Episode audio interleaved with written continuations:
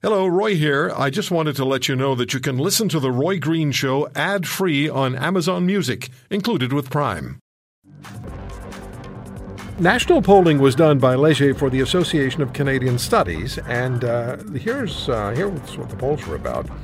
I'll just give you a, just a sort of a pencil sketch, and we'll talk to our guest. A majority of Canadians do not think that vaccine passports are a rights infringement. Also, uh, how do you think vaccinated Canadians view the unvaccinated? And uh, what's the support level now? What's the support level for vaccine passports? A, in the province of Quebec, and then the rest of Canada. And the reason that we say the province of Quebec first is that it was Quebec that was the first province to say that it was going to be going to uh, the passports. Now, of course, we have uh, Premier Ford of Ontario sliding off the fence. We have uh, Manitoba going with the passport. Uh, they already have it. Uh, Alberta, sort of in the middle, right? And British Columbia going that route. Jack Jedwab is the president of the association and the founder of the Association for Canadian Studies. They did the polling. How are you, Jack? I'm good. Roy, yourself? Great. Good to have you back on the show. My pleasure. So, 58% of Canadians, and I'd like you to give us perspective on this 58% of Canadians say fundamental rights are not violated when governments engage in lockdowns, limited access to service because of the pandemic. Let's start with that. Right. Uh, the majority of Canadians don't think there's a rights issue uh, when it comes to uh, vaccine passports in this particular case, or at least the elements of uh, the vaccine passport.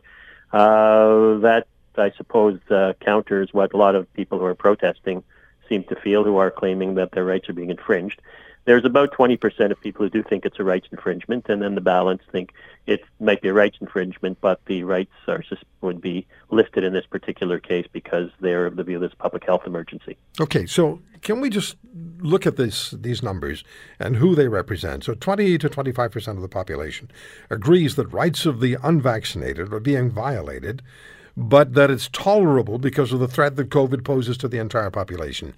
Is, is this regional? Is this uh, is there one region of the country that says it's more than others? Is it demographics? Is it gender? How does it break down?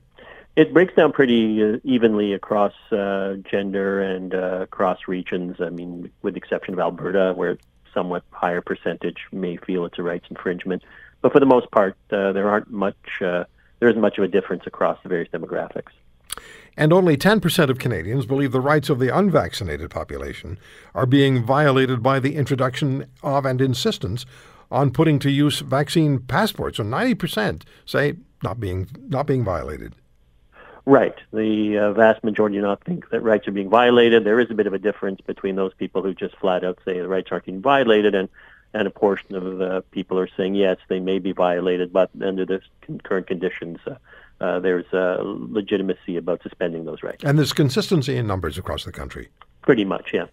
Now, what I found interesting, uh, looking at your studies, younger Canadians are more likely to consider vaccine passports a rights infringement.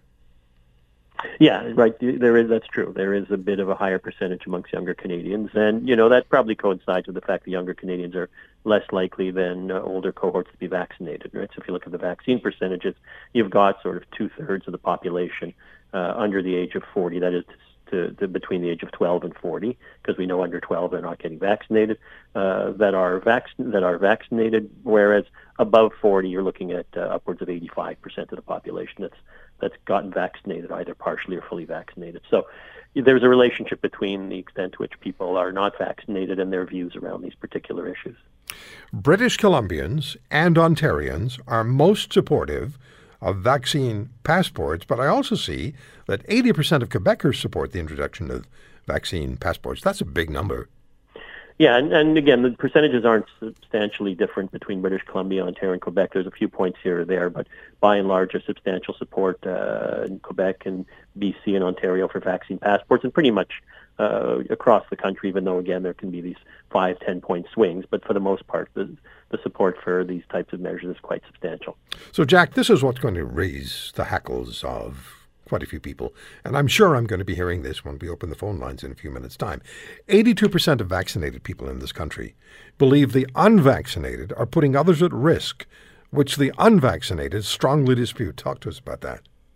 Yeah, and in fact, uh, when you break that down a bit further, that's sort of the global percentage. 91% of the people who are vaccinated say that the people who are not vaccinated are uh, putting others at risk compared to uh, the flip side of that, being 9 in 10 people are not vaccinated, uh, disagree you know, very strongly with that idea that anyone's being put at risk by their not being vaccinated. So you're seeing this really uh, large polarization between those people who are vaccinated in terms of their views around that whole range of issues, whether it involves vaccine passports or whether it involves their perspective on the unvaccinated, and the flip side, the unvaccinated views of uh, countering how the vaccinated feel about them.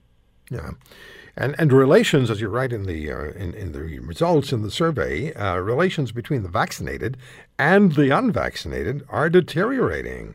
So, um, what are we looking at here? Yeah, if you look at the numbers, the vaccinated think that the unvaccinated are being irresponsible. That's 87% that feel that way. 85% of the vaccinated feel the unvaccinated are being selfish. Uh, the one area where there's a bit of a consensus, although, is uh, in the extent to which the vaccinated feel that the unvaccinated knows something that they don't.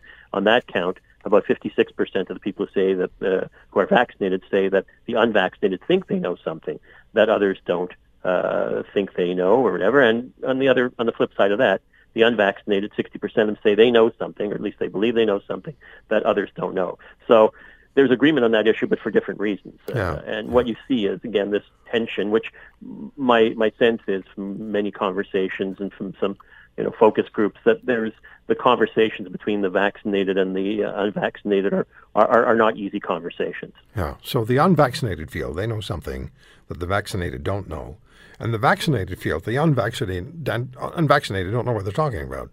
Yeah, basically that that's it. That uh, it, it suggests that's what it suggests if you look at the rest of the findings in the survey.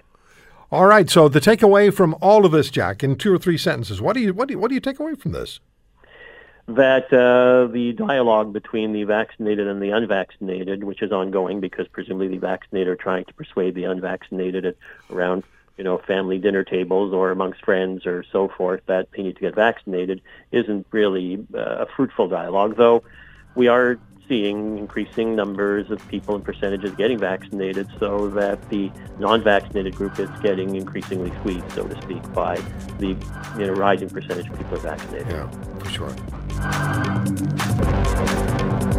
If you want to hear more, subscribe to The Roy Green Show on Apple Podcasts, Google Podcasts, Spotify, Stitcher, or wherever you find your favorites.